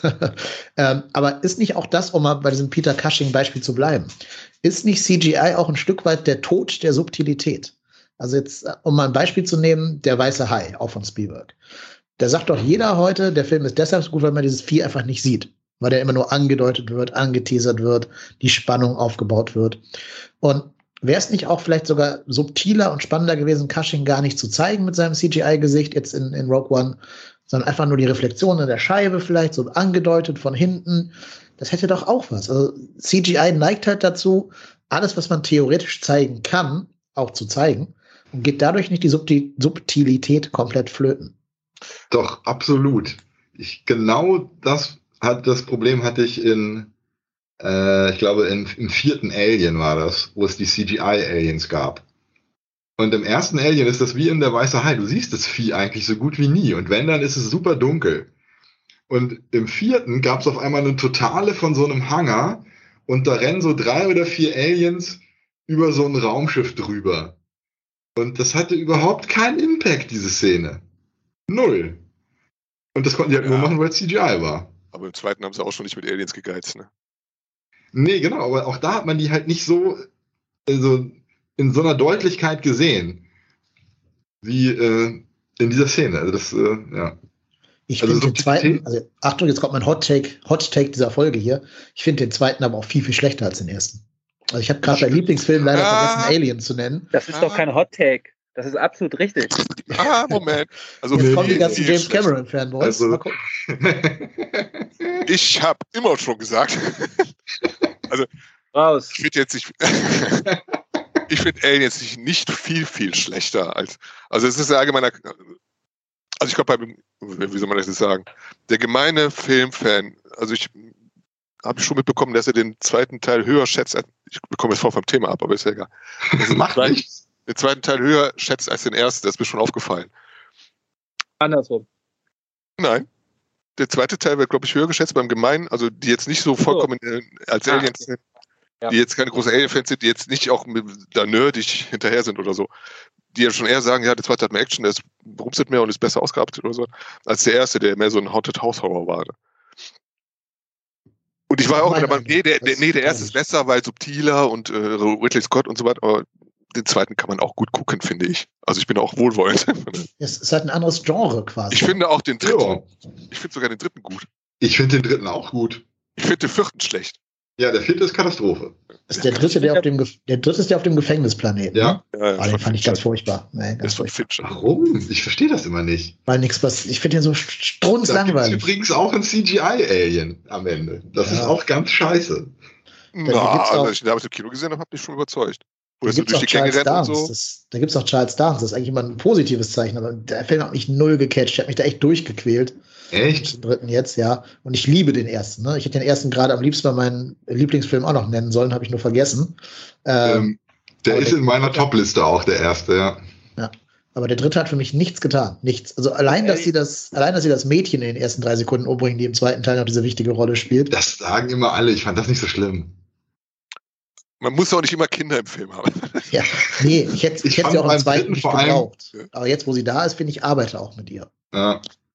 Ja, es war ein bisschen, bisschen faul und alles ein bisschen schlecht gelaufen, aber ich fand beim dritten vor allem super, dass Giga wieder mit dabei war. Den haben sie ja frevelhafterweise beim zweiten einfach nicht angerufen oder so. Und beim dritten hat er ja das Bambi-Alien gemacht, was einfach so super elegant ist und mit diesen, mit, mit echten Lippen und so. Das ist einfach so Giga-Style. Allein dafür mag ich den dritten schon. Aber ich finde die beiden Filme, also den ersten und zweiten, eigentlich gleichwertig. Der zweite ist halt tatsächlich ein anderes Genre. Das ist halt ein Science-Fiction-Action-Film und der erste ist ein Science-Fiction-Horror-Film. Aber ich finde die beide super. Also, Ich finde witzig, dass sich der zweite Alien-Film, also für mich jedenfalls, genauso zum ersten verhält, wie sich das der Terminator 2 zum ersten Terminator ja, das stimmt. Äh, der zweite Terminator ist einfach Action Popcorn äh, oberster Güte und der erste ist halt ein straight-up Horrorfilm, der total ähm, ultra rau und brutal und äh, düster ist. Und ähnlich ist das, finde ich, bei Alien, weil der zweite Alien-Film ist bei weitem kein schlechter Film. Es ist halt ein sehr unterhaltsamer Actionfilm mit äh, irgendwie ein paar Sci-Fi-Anleihen. Und der erste ist halt einfach ein richtig subtiler, atmosphärischer Horrorfilm. Mhm. Ähm, die verhalten sich irgendwie wird ironischerweise ziemlich ähnlich wie bei Terminator. Wir hätten mal eine Sequel- Sequel-Folge machen sollen, ne? Sequel-Podcast. Wir, wir können das diverse Folgen. Nee, aber es um mal wieder auf, auf CGI zu kommen, Genau. Weil was ich nämlich beim, beim dritten Alien, da ist halt am, da gibt es eine Stabpuppe, glaube ich, und es gibt dann am Ende das CGI. Und bei dem Level von CGI ist noch das Problem, dass das nicht transparent dargestellt werden kann. Das ist genau wie in Species, auch wieder mit Giga-Design. Da gibt es eine Stabpuppe von dieser Alien-Frau, die total durchsichtig ist und dieses biologische von, Al- von Giga-Designs halt hat. Und es sieht super geil aus. Und auch da gibt es am Ende dann eine CGI-Version von ihr, die dann nicht durchsichtig ist. Die sieht total ledrig aus.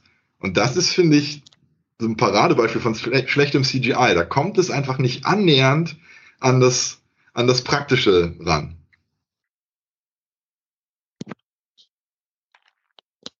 Das ist ja immer das Problem. Ne? Also, was ja auffällig ist, wir haben jetzt bei den guten CGI-Beispielen auch immer absolute Meister ihres Faches genannt. Ne? Wir haben über James Cameron gesprochen, über Steven Spielberg. Ähm, ja, wahrscheinlich noch andere, die mir gerade nicht einfallen. Ich, ich glaube halt, CGI ist ein Werkzeug, was in die Hände fähiger Menschen gehört. Mhm. Also auch Menschen, die das nicht einfach nur so als, als Mittel zum Zweck nehmen, sondern wirklich eben auch als Teil ihres Narrativs, also als Teil dessen, was sie erzählen wollen. Und nicht umsonst, ne? Die, die größten Filme aller Zeiten, die ja meistens von James Cameron gemacht worden sind, haben natürlich alle jede Menge CGI. Also seien es Avatar, seien es selbst Titanic, das Schiff ist ja auch nicht in echt da. Das ist ja auch nicht, die haben ja kein Schiff nachgebaut, was dann sinkt. Das ist auch zu großen Teilen CGI. Mhm. Aber da funktioniert, weil James Cameron eben ein sehr, sehr guter ähm, Regisseur in der Hinsicht ist, um verschiedene Elemente zusammenzublenden im Film. Also, dass, dass du gar nicht merkst, was jetzt echt ist und was CGI ist. Habt ihr gerade ja auch bei Spielberg gesagt, bei Jurassic Park. Äh, ich, ich glaube halt einfach, es hängt wirklich sehr stark von dem ab, der dieses Instrument in die Hand kriegt. Mhm. Ich, ich glaube, es hängt auch sehr davon ab, was du zeigen willst. Wenn du zum Beispiel so äh, gerade Science Fiction, Fantasy, wenn du da Kreaturen zum Leben äh, wachen lässt, das ist eine ganz andere Hausnummer, als wenn du zum Beispiel CGIs, die du nie drauf kommen würdest, dass es CGI ist, oder weil die halt einfach äh, alltägliche Gegenstände darstellen. Ich fand zum Beispiel sehr interessant äh, bei Panic Room, David Fincher. Da gibt's dazu, ganz zum Schluss gibt es eine Szene, wo eine Pistole über den Boden schlittert, in der Nähe von der Kamera. Und die haben das irgendwie, ich glaube, 50, 60 Mal gedreht und Fincher war nicht zufrieden. Die haben da alles gemacht mit, mit Klebstoff auf dem Boden und so weiter, damit der im richtigen Winkel passt und sowas. Und am Ende haben die das halt mit dem Rechner gemacht, als CGI. Und da kennt kein Mensch drauf, dass du zum Beispiel so eine Szene extra am Computer animieren würdest. Wenn die Kamera durch diese Kaffeekanne da fährt, dann weißt du, ja, okay, das ist halt äh, das Gepose. Aber gerade so bei so Kleinigkeiten oder auch wenn äh, Martin Scorsese für äh, Wolf of Wall Street einmal einen Hafen nachbaut, quasi, wo du dann, äh, den es eigentlich gar nicht gibt, sondern nur am, am, am Rechner erstellt ist. Da achtet kein Mensch drauf. Damit wirst du nicht konfrontiert wie zum Beispiel mit einem Drachen oder so. Und dann lässt das natürlich, lässt er viel mehr durchgehen. Oder du achtest ja nicht im Detail darauf, ob das jetzt gutes CGI ist oder schlechtes CGI. Ich glaube, Mhm. dir ist nicht mal bewusst, dass das CGI ist, weil es halt nicht offensichtlich Genau. Ja, ja. Äh, es, wird, es wird halt quasi im Hintergrund, es gibt ja auch sehr viele Serien oder so, wo das total viel CGI eingebaut ist, Anwaltsserien, was auch immer, wo man es gar nicht merkt, weil halt einfach irgendwelche Straßen äh, am Greenscreen entstehen, ähm, ja. die da irgendwie rumlaufen und die sind total CGI-heavy und es ist nicht ein Fantasy- oder Sci-Fi-Ding, sondern einfach ein Drama. Und mhm. äh, das wissen halt viele gar nicht. Aber ich finde auch sehr auffälliges CGI könnte ziemlich cool sein, wenn ich da an, an meiner Favorites und bestimmt auch an eurer Favorites denke, ähm, Speed Racer von den Wachowski. das ist ein hervorragendes Beispiel für CGI und für, äh, das sind ja offensichtlich Auteure und Leute, die genau wissen, was sie tun. Ähm, da ist es ja genau das Gegenteil von Fincher. Bewusst auch. Da wollen sie es halt einfach so künstlich und poppig und äh, übertrieben wie möglich haben. Und es funktioniert wunderbar und ich habe für jeden Mitleid, der da rausgerissen wird. Danke. Aber es ist, es, es ist, hat ja auch einen, ästhetischen Wert. Ist jetzt erstmal eine, eine Sache, ob der äh, CGI technisch gut gemacht ist und ob es auch ästhetisch ist. Und ich fand es vollkommen, also, okay, die Rennszenen, also ich habe den gar nicht weitergeguckt, muss ich ja damit sagen. Ich kenne davon eine halbe Stunde oder sowas. Die Rennszenen, shame, shame, shame. ich habe ja auch damals erwähnt, ich glaube, wegen den Rennszenen würde ich hier weiter gucken, die könnten hinhauen. Aber alles mit den, mit den Darstellern und was sie da an den an, an Farben da verwurstet haben, ich glaube, da kann man im Anime machen, gezeichnet und so, aber ich fand das auch unmöglich aus. Das war jetzt, jetzt wie eine Amateurarbeit. Und dann, sowas reißt mich dann schon raus. Ich weiß, der Film will in jeder Pore künstlich aussehen und sowas, aber das, das funktioniert auch in den reinen CGI-Szenen, wie gesagt, mit den Rennszenen. Aber mir hat zum Beispiel John Goodman und sowas, ich sehe, vor diesem Knatsch, knatschblauen Himmel mit diesen beißend grünen Bäumen davor, das war für mich nicht schön. muss ich echt zugeben. Pure Gänsehaut.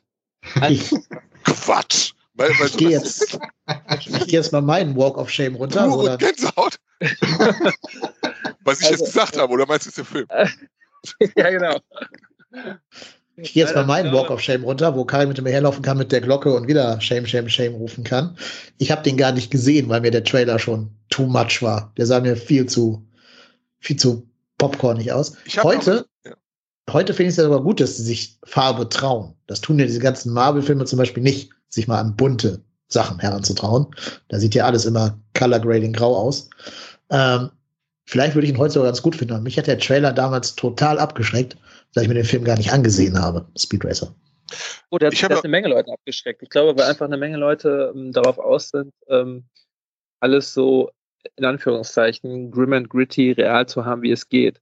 Und das heißt halt einfach Filmemacher, die ja für grim and gritty berühmt geworden sind, wenn man sich mal Bound oder Matrix oder so anguckt, die wissen also ganz genau, wie man Grim and Gritty darstellt. Die haben quasi erfunden, basically fürs neue Zeitalter. Und da wollten die halt etwas ganz anderes. Und sobald jemand was anderes wagt oder irgendwie mal versucht, tatsächlich äh, etwas auszudrücken mit CGI oder irgendwie etwas zu überhöhen oder so, da sind alle verwirrt. Und schon ja, geht's, äh, keine Ahnung, warum da Leute sich drauf einlassen können auf sowas. Ja, aber wagen heißt ja auch, kann ja auch scheitern. Und ich habe auch kein Problem mit, mit farbenfrohen Filmen. Also bei Animes, die älteren Sachen, die sehen alle immer noch toll aus, aber das sind auch Komplementärfarben überall und, und äh, sieht trotzdem halt noch Stil. Aber ich finde, bei, bei Speed Racer haben sie es einfach übertrieben. Das sind jetzt auch, ich weiß nicht, der Durchweg der ganzen Filme gesagt. Es sind ein paar, die, die, die, die Rennszenen, die hätte ich mir wahrscheinlich am Stück angucken können. Die sahen ordentlich aus. Aber ich weiß nicht, was sie da geritten hat, da jetzt die Tonwerte voll auf Anschlag zu drehen, nur bei dieser Dialogszenen, das hat mir nicht erschlossen. Und ich, ich fand das auch unmöglich aus. Das, das liegt daran, dass, ähm, das hatte ich glaube ich auch schon mal im Forum geschrieben, das liegt daran, dass sie halt ähm, bewusst eine Kamera verwendet haben, wo es keine Unschärfe gibt. Das heißt, dass quasi sowohl Hintergrund als auch Vordergrund auf einer Linie stattfinden, was bewusst eine Anlehnung ist an dieses sehr eindimensionale bzw. zweidimensionale ähm, Anime-Original. Äh, und äh, dadurch wirkt das sehr künstlich. Und dieses Künstliche schreckt halt ab. Aber das ist halt bewusst so und es hat so einen, so einen coolen Effekt, wenn man sich das mal man versucht, es sich anzuschauen. Ich habe es ja versucht. Ich war ja auch guten Willen da. also für mich war das jetzt, äh, ich will ja jetzt auch nicht vollkommen da übers Feld, äh, drüber herziehen, aber es war halt, es hat mich irritiert, ja. Gehöre ich auch zu ja. denen, das muss ich zugeben. Hm. Und das, ich finde es auch gut, wenn du zum Beispiel um jetzt mal einen aktuellen Film zu nennen, mit diesem Suicide Squad, wenn man bewusst bunte Sachen zum Beispiel einsetzt. Also gerade der neue Suicide Squad, der ist ja nicht so DC üblich wie zum Beispiel Zack Snyder. Das finde ich ja auch mittlerweile diese, was ihr gerade schon erwähnt habt, diese braun, überwiegend braune, graubraune Soße so. Gerade James Gunn-Filme sind sehr bunt. Also gerade auch Guardians of the Galaxy, der setzt das schon sehr bewusst ein, wenn zum Beispiel ähm, Also ich kenn, James, James Gunn mag Bilder, das sieht man auf jeden Fall. Der, der arrangiert Bilder, der hat auch ein Gespür für und auch gerade diese, diese, okay, ich will jetzt nicht spoilern von, von Suicide Squad, aber zum Beispiel diese äh, Harley Quinn-Szene mit, mit den Blümchen da und auf einmal ist alles bunt anstatt Blut und so. Das hat mir schon sehr imponiert. Solche Sachen trauen sich auch nicht viele. Alle zum Schweigen gebracht. Ja. Ich, ich, war nur noch gemutet, leider. ähm, allein, dass am Ende halt, allein, dass leider. am Ende Starro the Conqueror kommt und äh, bunt ist, fand ich mega ja. gut bei Suicide jetzt hast, es, jetzt hast du doch gespoilert, aber naja. Ja. Wenn die Leute das in 20 Jahren hören, ist es auch kein Spoiler. ja, genau, okay. Ich habe nach eurer letzten Forumsdiskussion äh, Speed Racer angefangen zu gucken. Ich weiß gar nicht mehr, warum ich den abgebrochen habe. Ich gucke den auf jeden Fall nochmal. Und wo wir gerade bei so bunt waren, ich werde den gucken im Vergleich zu der Dick Tracy-Verfilmung mit äh, Mel Gibson, ist die, glaube ich, ne? Nee, die ist nämlich auch so super bunt. Ist nicht Warren Buffett oder wie hieß der? Warren Beatty. Quatsch, Buffett, ja, nee. Warren Beatty, genau. Oh, Buffett ist jemand anders. ja, der hat es vielleicht äh, finanziert, aber nicht gespielt. ja, ja, genau, stimmt. Genau. Ja, den hab, den hab, aber wo wir gerade schon von, von DC und Marvel-Filmen geredet haben, ich finde, wir müssen hier zumindest noch als Honorably Mention die Oberlippe von Henry Cavill erwähnen. In Justice das war der Schnurrbart, ne? Ja, der hatte sich für Mission Impossible einen Schnurrbart wachsen lassen und war da vertraglich verpflichtet, den beizubehalten. Jetzt hat aber leider DC ähm, ver veranlasst, dass Justice League nach äh, Reshoots kriegen musste die dann eben von Joss Whedon äh, durchgeführt worden sind. Und der konnte jetzt nur auf Henry Cavill zurückgreifen mit Oberlippenbart. Das ist halt ein Problem, weil Superman hat nun mal keinen kein Magnum-Schnurri. Das wäre ein bisschen komisch. Deswegen haben sie halt mit CGI versucht, diesen Bart da wegzuretuschieren. Und das Ergebnis ist, äh, ja. Hilarious. Ja, mindestens. Aber mindestens auch da muss ich da muss ich, glaube ich, dazu sagen, wenn ich das nicht vorher tausendmal gesehen hätte in irgendwelchen Memes und in Foren durchgekaut, dass da was gemacht wurde, ich hätte auch wahrscheinlich nicht die ganze Zeit drauf gestartet. Und vermutlich wäre es mir gar nicht aufgefallen, wenn ich nicht davor von gewusst hätte. So. Ja, ich finde, man merkt es dann, wenn du das mit dem Snyder Cut vergleichst. Also es gibt ja dann auch eine Neuschnittfassung von Justice League. Vier Stunden Zack Snyder auf HBO Max. Und da haben sie noch mal ein paar Rendering-Phasen drüber laufen lassen. Und wenn man das vergleicht, diesen Snyder Cut, Oberlippen, Effekt mit dem aus dem Whedon Cut, dann sieht man da schon, glaube ich, sehr deutliche Unterschiede. Aber ich glaube, Filme mit Superman und Batman haben ganz andere Probleme. Ich weiß gar nicht, welcher Film war das denn? War das Superman gegen Batman? Wo das war? Nee, das war Justice League. Ich finde aber auch Zack Snyder-Filme haben allgemein sehr, sehr große Probleme. Ähm, Noch eine neue Folge. ich glaube, das Bartproblem ist das geringste Problem, was seine Filme haben. Aber ich fand das sehr witzig, dass äh, Paramount ähm, ich glaube Paramount war das, also quasi Mission Impossible auf den Bart halt ähm, quasi äh, ja, gepresst hat, dass er bloß nicht wegkommt und damit halt eben das Studio 30 Millionen oder so gekostet hat, damit sie Vielleicht war das auch ein kleiner Mittelfinger Richtung Warner Brothers. Bestimmt, ja. Das war die Frage, soll das einfach einen Bart wegmachen oder einen falschen dran machen, ne? Ja, genau. Die hätten auch sagen können, ja gut, dann macht halt dein Bart weg und wir knallen dir was drauf, aber nee zahlt ihr mal 20 Millionen und macht ihr mal, wie ihr da machen müsst. So, das ist natürlich schon witzig irgendwo. Ich habe noch eine steile These für euch, ähm, vielleicht zum Abschluss. Ich glaube, es gibt keinen Regisseur wie einen, den ich jetzt gleich nennen werde, dem die Erfindung von CGI in seiner Karriere so geschadet hat, wie diesem Mann. Ich glaube, der Regisseur, der am meisten darunter leidet, dass es CGI gibt, ist Robert Zemeckis. Vergleicht mal seine Filme, die noch, ich sag mal, real waren, mit denen, wo er angefangen hat, sich komplett in diese CGI-Welt hineinzubegeben. Also Forrest ähm, Gump ist eine Katastrophe, oder? Nö, das ist der einzige, finde ich, wo er es wirklich gut geschafft hat, das zu blenden, aber es war ja auch nicht CGI, das waren auch einfach Archivbilder. ich weiß, worauf du hinaus willst. Sag doch Polar Express. Zum Beispiel, aber nicht nur. Auch hier dieser äh, Christmas Carol, den er verfilmt hat. Ich muss Und, zugeben, Biol fand ich gut. Aber auch nur wegen dem, wahrscheinlich wegen des tollen Setting. Biol. Achso, ja, aber der sieht ja auch scheiße aus, oder? Sieht ja gut aus. Aber ich mag das Grim and Gritty. Darf ich jetzt nicht so laut sagen, wahrscheinlich, aber. nee, aber ich, Zemeckis war jahrelang einer meiner totalen Lieblingsregisseure. Ähm, wirklich halt, ne, Back to the Future kann man ja nennen, aber auch eine, eine Million andere sehr gute Filme. Und dann hat er irgendwann angefangen, sich so in diesen, diesen optischen Experimenten zu verlieren. Und hat irgendwie auch so sein, ja, sein Gefühl verloren. ich habe sein Werk jetzt nicht komplett verfolgt. Ich kenne jetzt auch nur wirklich einen einzigen vollkommenen Aus, äh, Ausfall und das ist halt wirklich der Polar Express, den ich super gruselig finde. Aber halt, wie gesagt, auch Beowulf ist technisch nicht makellos und hat er sich überhoben, gar keine Frage, aber ich mag die Story und so und äh, der hat gute Härten. Und weiter habe ich den eigentlich gar nicht verfolgt, muss ich dazu sagen.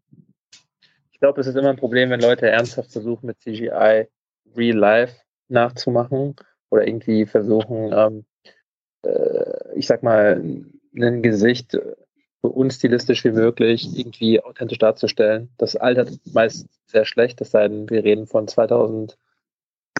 2017 und neuer ähm, oder 2018 vielleicht sogar. Ähm, und das merkt man halt bei so Sachen wie Polar Express oder bei so Sachen wie äh, BioWorld halt. Ich glaube, da dachten die eine Zeit lang, das wäre wow, ziemlich ähm, authentisch. Und zwei Jahre später sah es halt aus wie Müll. Ja, und ich meine, er hat ja schon mal einen Film gemacht, wo er es sehr gut geschafft hat, echte Leute mit ähm, nicht echten Elementen zu verknüpfen, sogar vor Forrest Gump. Roger Rabbit. Da finde ich, funktioniert ja. das mit diesen Zeichentrickfiguren, weil die eben bewusst einfach auch überhöhte Zeichentrickfiguren sind. Aber spätestens bei so Sachen wie Beowulf hört es für mich vollkommen auf. Den finde ich also, borderline unguckbar. Ich hatte gerade ein Beowulf-Argument, aber das ist mir entfallen. Ich habe seit äh, Polar Express keinen Zemeckis mehr gesehen. Und ich weiß noch, von Polar Express war ich echt enttäuscht, weil ich das eine geile Idee fand, dass das so einen abgefahrenen Look hat. Und dann hat der Look leider überhaupt nicht funktioniert. Ja, Im Gegensatz zu Speed Racer. er hat ja auch nicht nur schlechte gemacht. Also The Walk zum Beispiel, finde ich, kann man gut gucken. Denn der wird auch Computereffekte benutzt haben, um da dieses World Trade Center World Trade Center natürlich wieder auferleben zu lassen. ist ja ganz logisch. Aber da ist es ja nur so implementierte CGI. Die haben ja schon gerade mal gesagt, die funktioniert. Oder auch wenn, wenn da im Hintergrund bei Game of Thrones irgendwelche Burgen reingeschnitten werden, das merkt ja keiner, ob die jetzt echt sind oder, oder ich, CGI. Ja. Ähm, aber da ist es ja nicht das dominierende Element. Da ist es ja einfach nur wiederum Mittel zum Zweck, wie ich gerade schon mal gesagt habe. Aber nicht so ein Beowulf-Ding, wo du halt in jeder, jedem einzelnen Frame von semi-guter CGI überschlagen, er, erschlagen wirst. Ich habe mein Argument wieder für Beowulf, weil ich habe ein paar Mal erwähnt, also zum Beispiel die Story von Beowulf ist mir weitaus ein bisschen näher als irgendwie Herr der Ringe oder sowas. Ich, gute Elemente und sowas und äh, die Inszenierung fand ich gut. Natürlich sieht Beowulf schlecht aus. Andererseits möchte ich auch mal darauf hinweisen, dass, wie gesagt, es kommt auf das Setting an, es kommt auf die Story an. Und sagen wir mal ehrlich, Toy Story ist jetzt auch nicht so wahnsinnig gut gealtert. Wenn man den heute guckt, so, dann sieht man schon, also äh, ich finde zum Beispiel bei Toy Story, das ist ein gutes Beispiel, da finde ich es nicht äh, so problematisch wie bei Beowulf oder so, weil Toy Story ist halt eine quasi. Der hat auch, der hat auch, der hat auch eine gute Story. Eine Spielzeugwelt und das ist ja eh ja. künstlich. Da, da geht das quasi, da geht die Rechnung irgendwie auf. Selbst der erste Toy Story funktioniert noch. Der ist nicht so gealtert, weil es halt, ja, dieses, dieses Spielzeug, ähm, ähm, künstlich Realität-Ding irgendwie auch funktioniert. Aber bei irgendwie so einem Ding wie Beowulf oder so, der versucht, der diesen Anspruch hat zu sagen, ja, wir haben jetzt ein, äh, keine Ahnung, ein modernes Retelling oder Märchen. Das versuchen wir jetzt mal so ein bisschen auf den Platz zu stellen. Da wird es halt problematisch. Es kommt halt immer auf den Intent an, also was sie eigentlich damit machen wollen, glaube ich.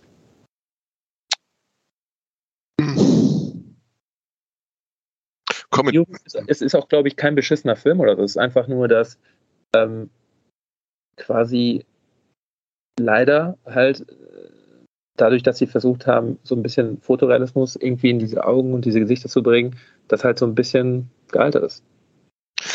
Das bringt uns wieder zurück am Anfang. Wenn man dem Film oder der Story wohlgesonnen ist, dann nimmt man noch einiges hin. Und ich, ich bin jetzt kein großer Fan von der Geschichte von Polar Express, deswegen hatte der auch da mir schwer. Aber Beowulf, der mhm. hat mich schon angesprochen. Und da nehme ich dann auch offensichtlich nicht wahnsinnig überzeugende äh, menschliche Interpretationen, dann nehme ich das dann hin. Ich finde übrigens, Zemeckis hat ähm, nicht komplett abgenommen. Äh, einer seiner stärksten Filme kam relativ spät, nämlich Flight mit Denzel Washington. Und Was ist der doch von dem? Ich war die ganze Zeit mal überlegen. Genau, der ist extrem, extrem, extrem überzeugend, der Film ziemlich gut. Und die CGI dort wird ähm, quasi umfasst halt diesen Flugzeugabsturz, der ja nicht anders zu machen ist. Und der Rest des Films ist halt ein ziemlich genial gespieltes Drama einfach. Hm. Aber der hat ja vorher noch einen gemacht, Die Frauen von Maureen oder so heißt der. War nicht sein letzter Film? So, so mit, mit Steve Carell. So Willkommen in Marvin heißt der auch. Ja, ja, ach so, stimmt, ja, genau so. Oder hat er die, die, die Barbie-Puppen dann da zum Leben erweckt. Den habe ich, glaube ich, auch nur halb gesehen. Da war irgendwas, ich weiß nicht, warum ich den nicht ganz gesehen habe. Ich glaube, das allgemeine Problem mit diesen ganzen Regisseuren, wenn ich mir mal angucke, um mal kurz einen, äh, einen Ausschwenker zu machen, wenn ich mir George Lucas, Steven Spielberg, Zemeckis und so angucke, die mit dem Alter drehen die alle irgendwie ab und machen ihre kleinen Fanfilmchen mit einem Budget von einer Milliarde.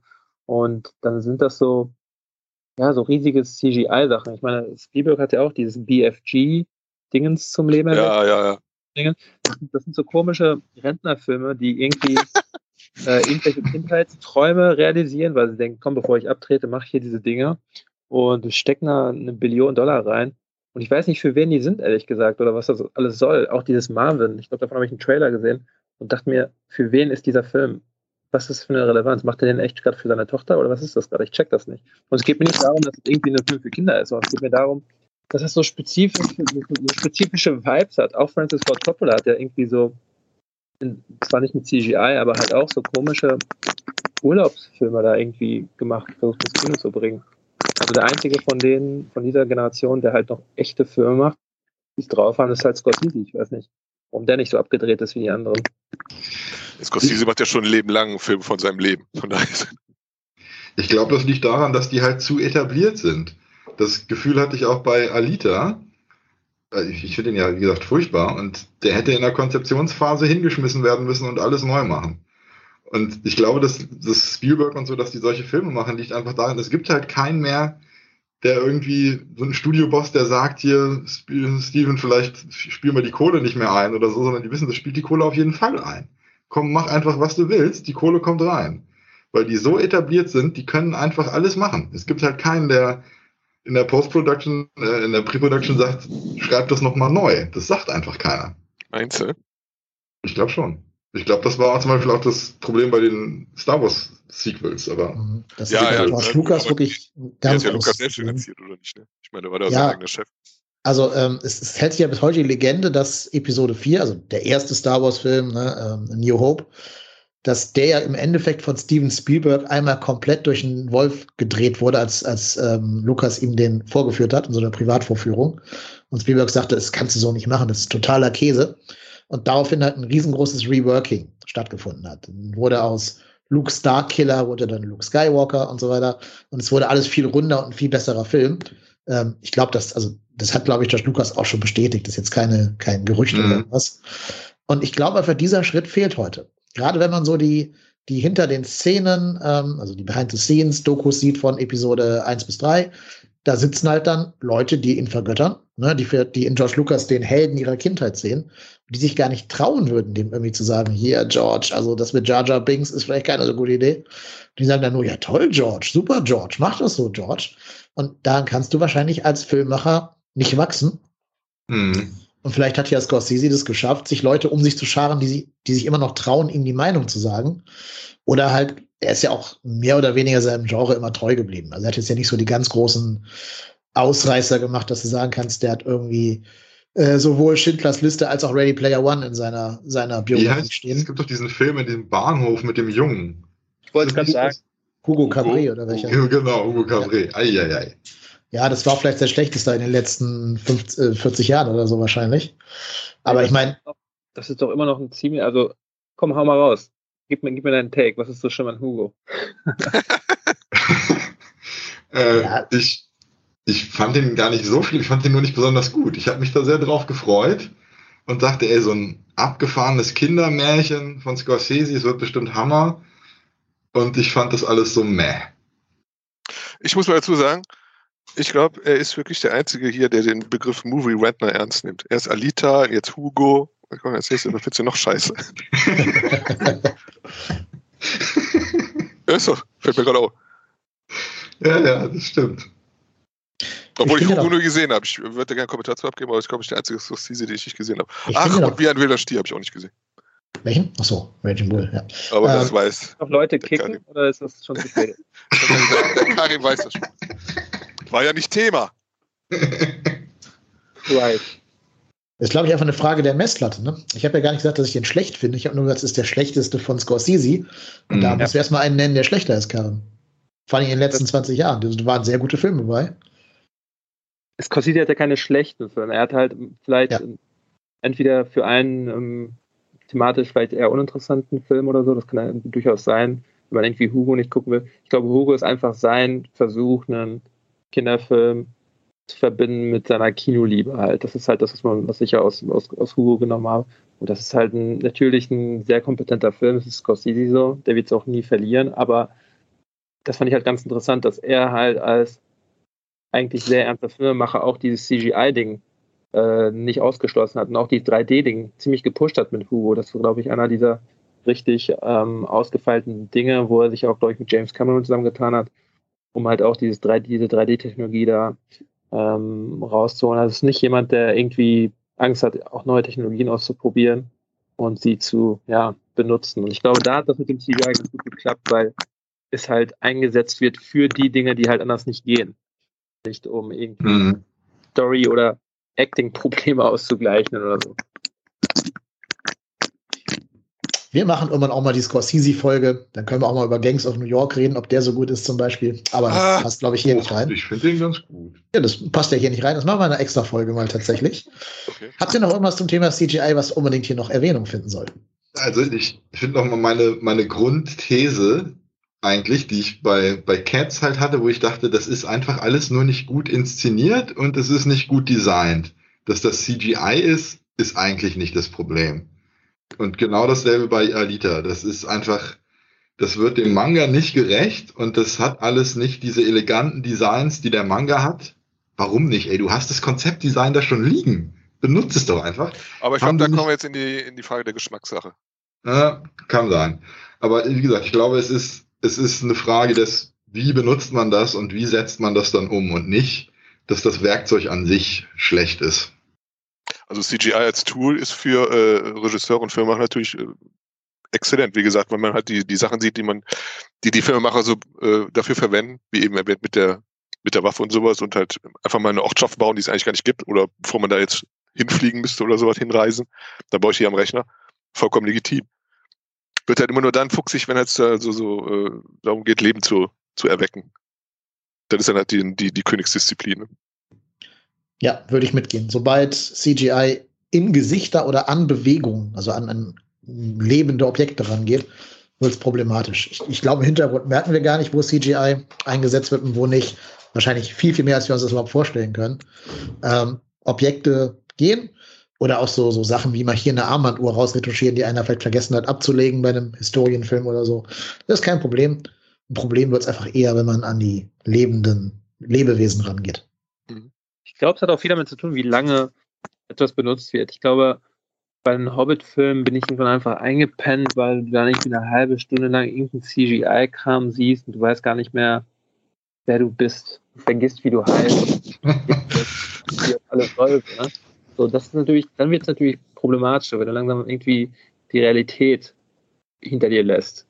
Es kann auch witzig werden, je nachdem, wie du drauf bist, klar, aber so ähm, wahrscheinlich dann unfreiwillig witzig. Und wie gesagt, ich finde, wenn jemand das bewusst auf die Spitze treibt, wie zum Beispiel bei einem Speed Racer oder eben unauffällig einsetzt, wie zum Beispiel einen Fincher oder Scorsese oder es gibt so unterschiedliche Ansätze für CGI. Es kann alles irgendwie funktionieren, sowohl das eine Extrem als auch das andere. Aber ich glaube, was nicht funktioniert ist, ja, okay, wir haben jetzt hier einen Film und die letzte Dreiviertelstunde ist jetzt CGI-Action.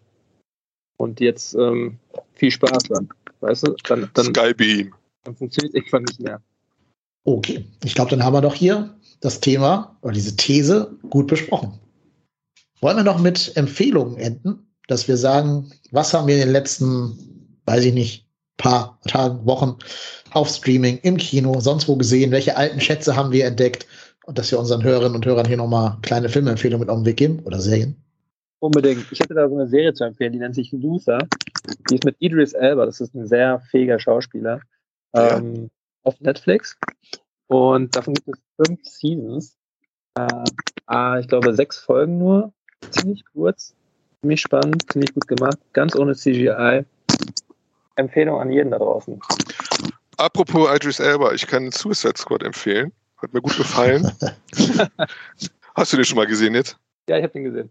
Vor kurzem oder damals schon? Nee, nee, schon damals. Also, aber ich habe von dir nie was dazu gelesen, ne? Ich schreibe nicht, ich glaube, ich schreibe nicht zu allem, was ich gucke, ähm, Reviews mancher Ja, aber ich weiß bis heute nicht, was du von dem Film hältst.